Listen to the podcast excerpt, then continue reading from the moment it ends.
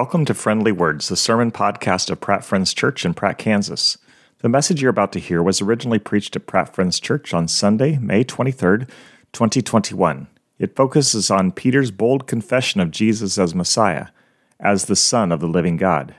The message to all who will listen is submission to Jesus makes sense in light of who he is. Now, here is Pastor Mike Neifert. Would you pray with me?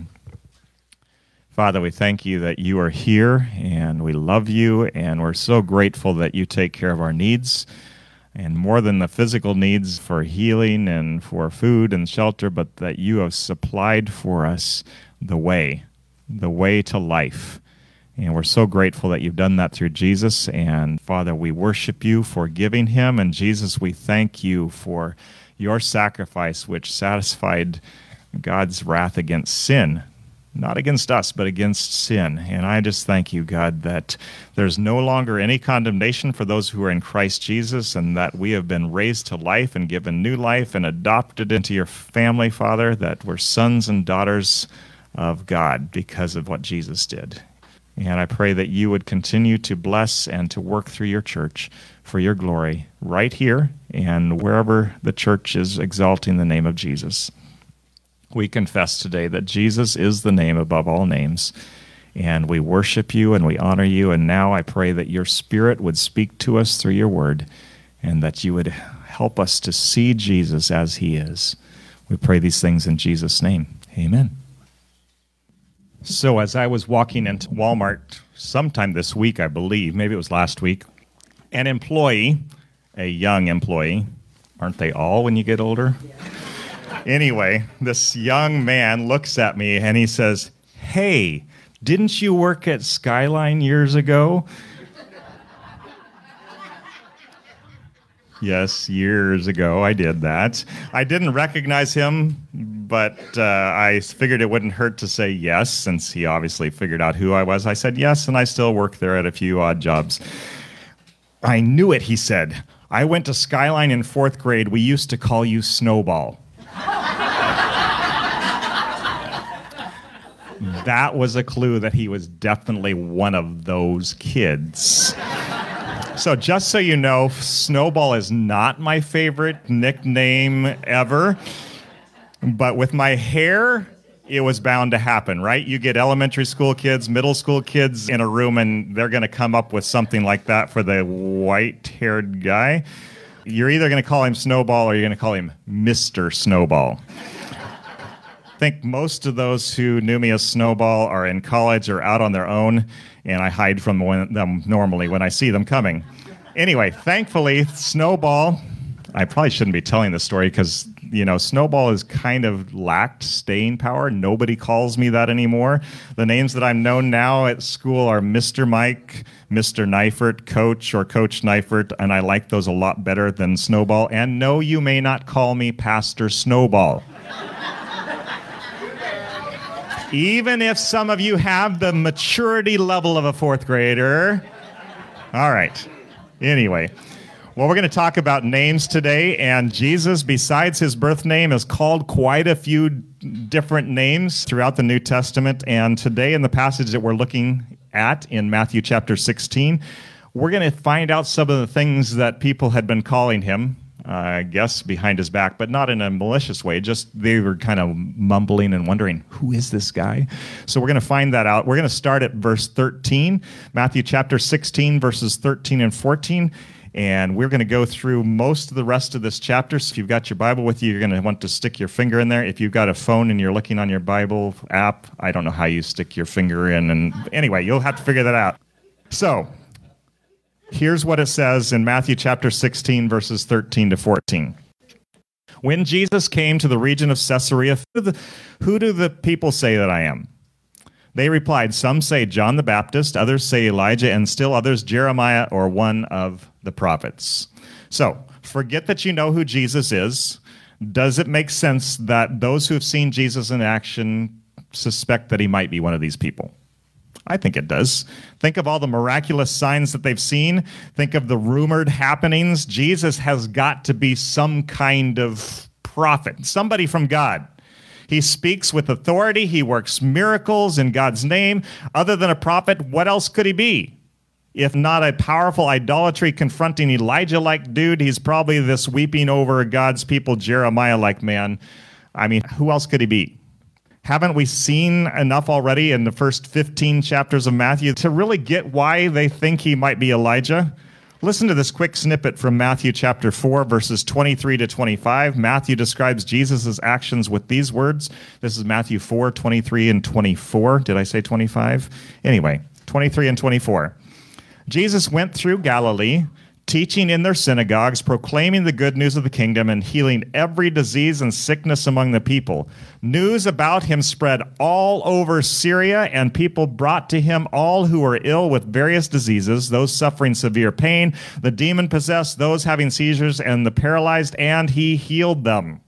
So last week, I mentioned all the signs that the Pharisees and the teachers of the law had seen. Without belaboring the point again, they had witnessed Jesus heal a paralyzed man, a woman with a long standing bleeding disorder of some kind. They'd seen a dead girl walk out of her bedroom alive. They'd watched a blind guy or two go from staring blankly out into space and tripping over stuff and guessing where people were to tracking the movements of their friends.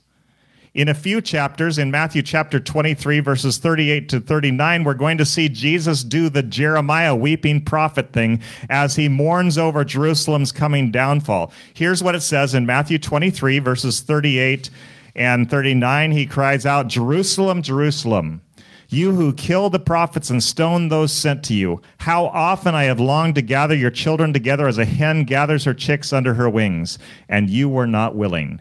Look, your house is left to you desolate, for I tell you, you will not see me again until you say, Blessed is the one who comes in the name of the Lord. Now, immediately after these words, Jesus, as Matthew 24 gets underway, predicts the destruction of the temple and speaks of the end times, which he makes this abundantly clear will not be pretty.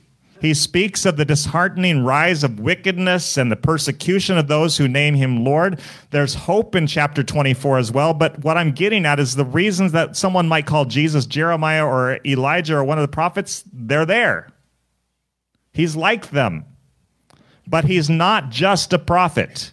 He's more than a prophet. We'll see this truth soon enough. The people naming him prophet didn't have a big enough vision. They were taking a stab at the truth in the dark and just missing it by that much. In the same way, today there are many who name Jesus a good teacher or a moral sage. They stand in awe of his teachings, but refuse to call him Savior. He's not king in their lives. They're missing the point of his life. In fact, he didn't come solely to speak truth, but to go beyond the prophet's role. He came to rescue sinners, to save them from God's holy and righteous wrath against sin. If you believe Jesus is nothing more than a wise man or religious leader on par with Gandhi or Mohammed, your view falls short of what the Bible reports. Matthew, Mark, Luke, and John, along with Paul and the other writers in the New Testament, hold Jesus out to be more than a prophet, more than a good teacher. Who do the crowds say Jesus is? There are as many responses to this query today as there were in Matthew's day, as he was recording Jesus' life. And nearly all of them fall short of who Jesus actually is. So, who is Jesus? As we read more in Matthew 16 now, we're going to hear a new possibility thrown out by one of his followers, a man who doesn't get a lot of good press and doesn't always get things right. But in this case, he says what the entire group of disciples has likely been thinking for some time. Let's read a couple of more verses. We're at verses 15 and 16 now. Matthew 16, 15 to 16 says, But what about you? Jesus asked. Who do you say I am? Simon Peter answered, You are the Messiah, the Son of the living God. Wow. Peter, bold as ever, just lays it out there for everybody. He confesses Jesus as the Messiah. He says plainly, I believe you are the Son of God. These are both names which no one in the crowds had yet spoken. The masses aren't ready to go there yet. Prophet, sure. Messiah? Uh, I'm not so sure. Proclaiming Jesus as Messiah might have been by this time a religiously charged thing to do. Though the events of John chapter 9, which we're going to read in just a second, likely happened after Peter's confession, they give us a glimpse of the risk that folks who spoke up faced. Let me read a short section from John chapter 9. Before I read verses 18 to 23, let me set the scene. Jesus has healed a man who was born blind. That doesn't happen every day. He did so in an unusual way. He spit on the ground, made a bit of mud, and rubbed it on the man's eyelids. And then he sent him to wash off the grit in a nearby pool. The man did as he was instructed, and when he opened his freshly washed eyelids, he could see. He got home without assistance. The neighbors, they're staring at him aghast. They questioned whether this man was, in fact, the guy that they knew. I mean, it's not every day you meet a former blind guy. Long story short, an investigation is set in motion, and eventually the Pharisees get involved. They grill the guy who had been healed. They want to know who commanded him to break the Sabbath by washing off mud. They're always worried about the weirdest things. The man doesn't know Jesus' name, but he confesses what he thinks. He says he's a prophet. So, stumped, the Pharisees visit the formerly blind guy's home. This is where we pick up at verse 18. Let me read those verses, verses 18 to 23. They still did not believe that he had been blind and had received a sight until they sent for the man's parents. Is this your son? They asked. Is this the one you say was born blind? How is it that he now sees? We know he is our, our son, the parents answered, and we know he was born blind, but how he can see now or who opened his eyes, we don't know. Ask him. He's of age, he can speak for himself. His parents said this because they were afraid of the Jewish leaders who already had decided that anyone who acknowledged that Jesus was the Messiah would be put out of the synagogue. That's why his parents said, He's of age, ask him. Did you catch it? The parents didn't want to get sideways with the Pharisees. They feared they'd be put out of their synagogue if it was suspected they were Jesus freaks. They'd lose their community, their connection with God's people. Can you imagine? Let's just think for right now. Can you imagine being banned from this fellowship? Makes it a little more real, doesn't it? That's what they were facing. The threat of this loss was enough to keep them from being straightforward about how their son had been healed. They wouldn't speak the name of the one they knew had given their boy sight. I'm sure they were grateful for the work of God, but it appears that the cost of speaking out in their minds was too great. Peter, by contrast, back in Matthew chapter 16, was all in with Jesus. He'd left his father's fishing business to follow this man. He'd witnessed miracle after miracle. He'd heard all the stunningly refreshing, clearly authoritative teaching of Jesus. He'd walked on water for a few seconds and witnessed this man with a word calm a violent storm, the raging sea. Come what may, Peter knew the truth and would not be silent, whatever the cost, whatever the risk. Jesus asked, Who do you say I am? He said, You are Messiah, the Son of the living God. Would you answer Jesus in the same way if he asked you who you say he is? Do you believe that he is the Messiah, the Son of the living God? Just to make sure that we understand the name given to Jesus here, let me bring in Dr. Ronnie Kedmy's words about the first of the two names. The Hebrew word Mashiach, meaning Messiah, means the one anointed with oil. The custom of anointing with oil is a ritual act designed to elevate those designated for priestly, royal, or sometimes even prophetic roles, such as the prophet Elisha. Dr. Kedmi goes on to show how Jewish people today understand what the person who this name signifies would be like and how Christians hold Jesus out as the one who deserves this name. Scriptures are listed for both. I can give you the website, it's pretty fascinating. But it's not my intention to go into all the ways in which Jesus has proven himself to be a Messiah. We've looked at some of the evidence while examining previous chapters. My aim here is to define Messiah and state clearly this truth Jesus is the King in the kingdom of heaven. Putting your faith in him makes you a citizen of this kingdom. More, it makes you a son or daughter of God, and heir of salvation, living as the king did, obeying God's commands, loving others, living in the power of the Spirit. It's the proof, the evidence that you're in. Is Jesus your Messiah? Do you know the Son of the living God? Because it matters. I think we'll see how much it matters when we read the next section of Matthew chapter 16. We're ready for verses 17 to 20 now, and I'll read. You can follow along. Matthew 16, 17 to 20. Jesus replied, Blessed are you, Simon, son of Jonah, for this was not revealed to you by flesh and blood, but by my Father in heaven.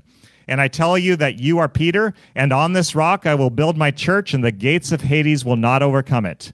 I will give you the keys of the kingdom of heaven. Whatever you bind on earth will be bound in heaven, and whatever you loose on earth will be loosed in heaven. Then he ordered his disciples not to tell anyone that he was the Messiah.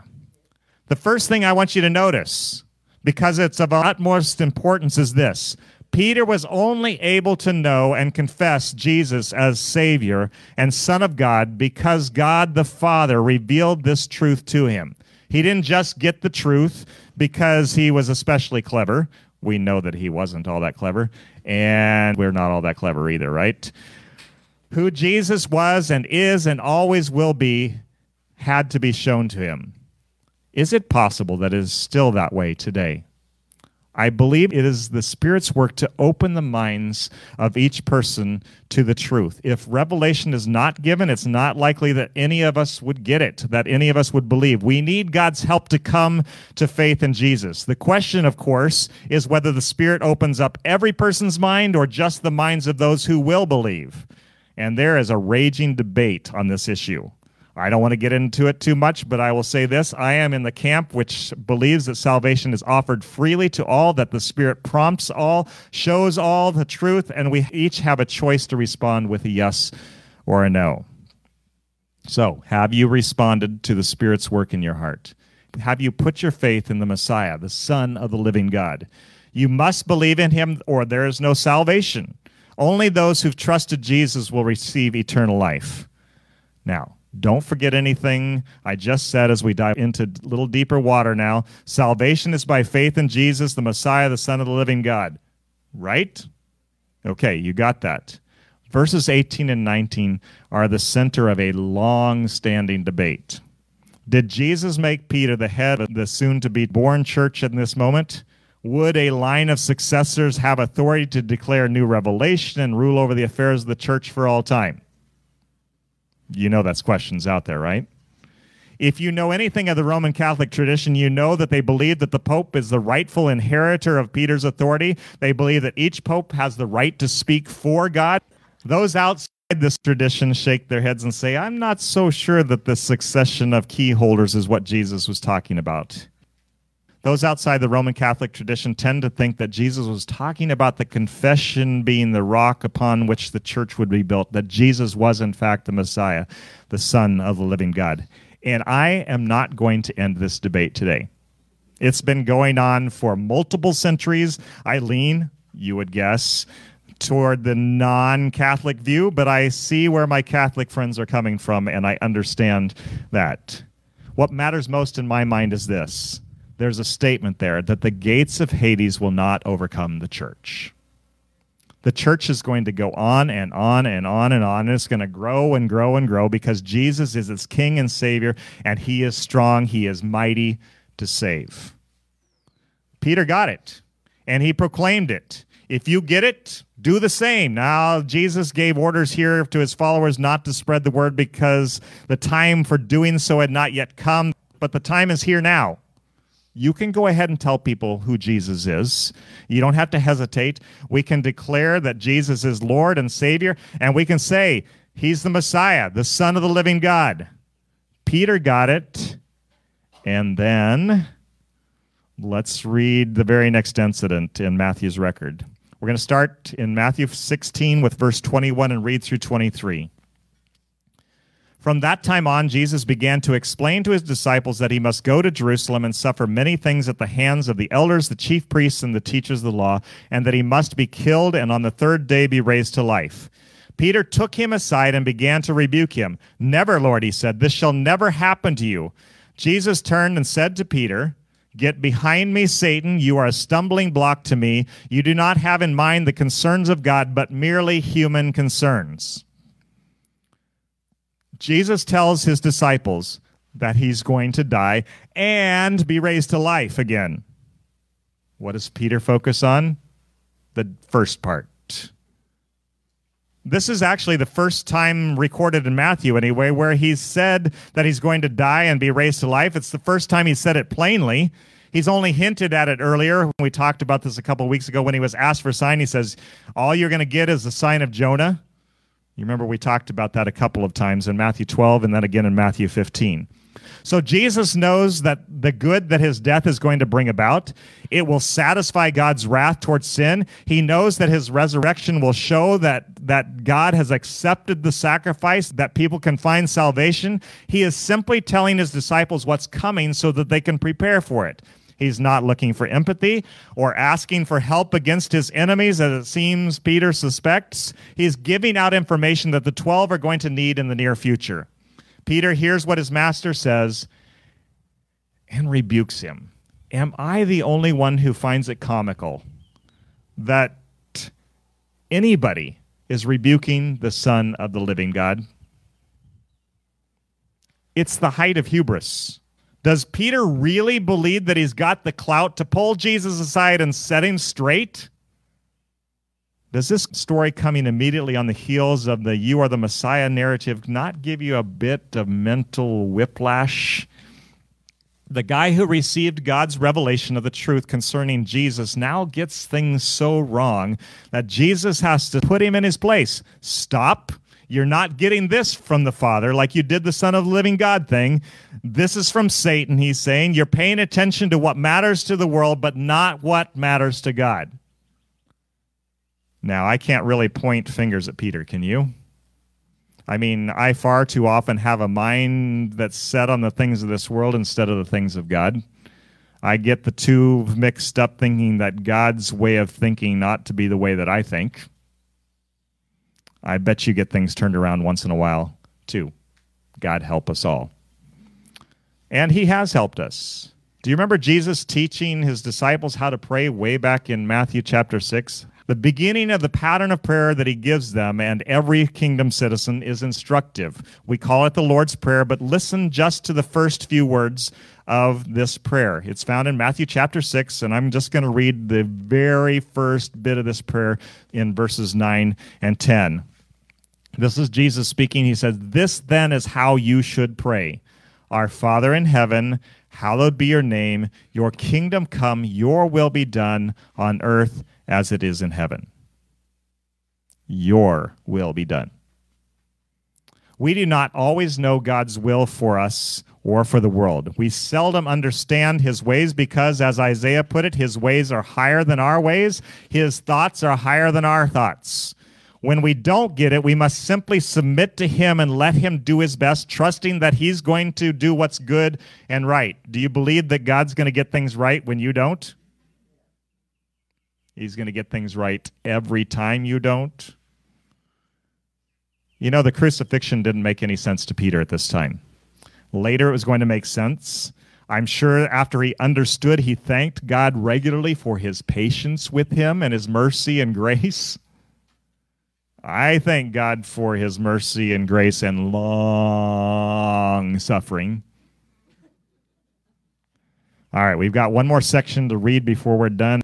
Let's look at the remaining words of Jesus from chapter 16. Starting at verse 24, we're reading through verse 27.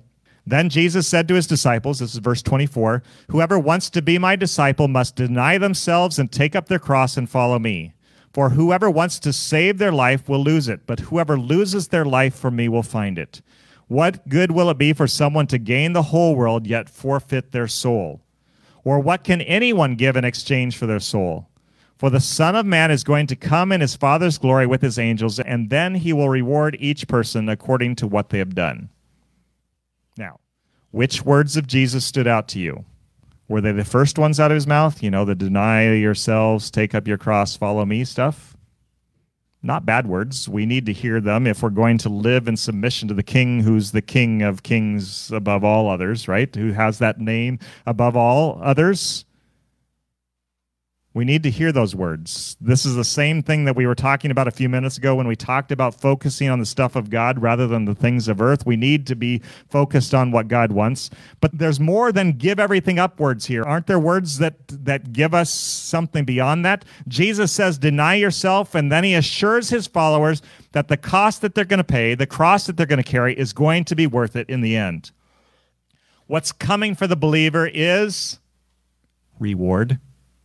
Did you miss that word in worrying about whether you're going to have to take up your cross? It says you're going to be reward. It says that those who lose their life for his sake are going to be given life. Better life than here. I mean, it's good when we get burgers, but it's it sometimes sometimes life here is not so great. And I bet some of you have memories that you wish you didn't have and things that you wish hadn't happened. This life is not all there is, there's more coming. Good stuff coming. And the rewards that we're going to receive from God in heaven are by far better than anything that you can imagine here and now. The good things here and now are just this big compared to the rewards in heaven, which I can't even make my arms go big enough to, to represent. Can you imagine the God who created the universe rewarding you? It's going to be better than anything you can ever imagine. The life lived for God costs here and now, but the good to come, the good to come's better. The old hymn captures the truth so well. It will be worth it all when we see Jesus. Life's trials will seem so small when we see Christ. One glimpse of his dear face, all sorrows will erase. So bravely run the race till we see Christ. Friends, what we've heard today from Matthew chapter 16 calls for a response. It calls you and me and every person to consider who Jesus is. It invites us to make him ruler over our lives. It welcomes us into the one true kingdom and gives us marching orders. He says, Deny yourself, take up your cross, follow Jesus, and in the end, enjoy the reward that's given to every kingdom citizen. Life forever and ever and ever and ever and ever. Should I add another one? And ever with the good and perfect King who died to save us from our sin and to rescue us from the wrath of God against that sin, and who rose to give us this life that we live, this eternal life that comes by faith in Christ. Are you ready to respond to Jesus, our Messiah, our King, the one and only true Son of the living God? I invite you to submit to his rule, to put your faith in him, and to live for him, to let his will be done on earth just as it is done in heaven, to be done in your life the same way it's done and the way it's done in heaven is perfectly obeying Him. So I invite you to deny yourself, to take up your cross and follow, and realize that the cost is worth it in the end to serve the one and only Son of the living God, the Messiah. I want to give you just a few moments to respond to God in prayer. If you have never put your faith in Christ, I urge you to do so, to trust in Him, and to claim Him as your Lord.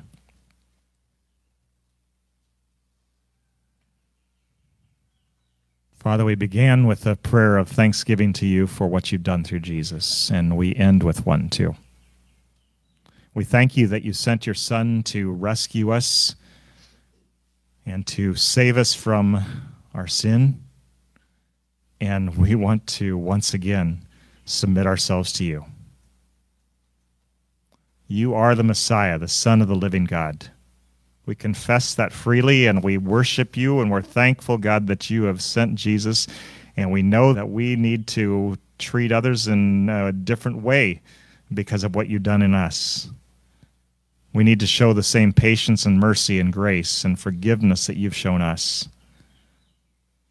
That's the difference that you make in us. Kingdom citizens deny themselves, take up their cross, and follow. Kingdom citizens act like the King. Help us this week to live like you did.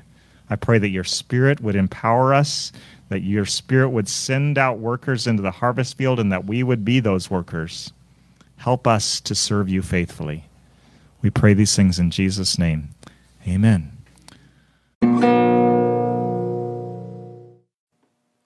We hope you have been encouraged and challenged by today's sermon. If you want to hear each week's message, be sure to subscribe to Friendly Words in your podcast app. May God bless you as you follow Jesus in the power of the Holy Spirit.